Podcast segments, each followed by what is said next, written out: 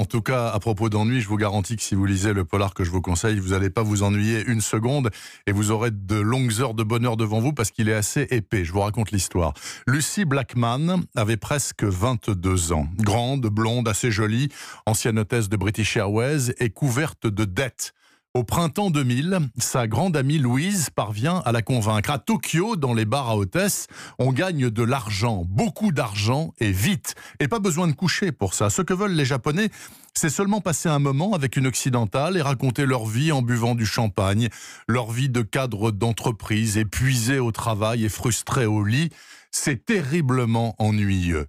Louise et Lucie trouvent très vite un engagement au Casablanca. C'est l'un des innombrables clubs de Roppongi, le quartier chaud de la capitale japonaise. Pour 5 heures par soirée, chaque fille empoche environ une petite centaine de dollars. C'est trop peu pour vivre dans la ville la plus chère du monde, mais il y a les Dohan.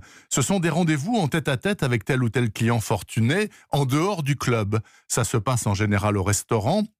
C'est très cher et c'est faussement romantique, mais ça arrondit les fins de mois.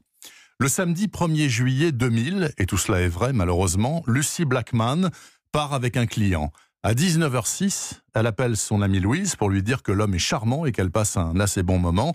Elle est d'excellente humeur, elle annonce qu'elle sera là dans la soirée. On ne la reverra plus jamais.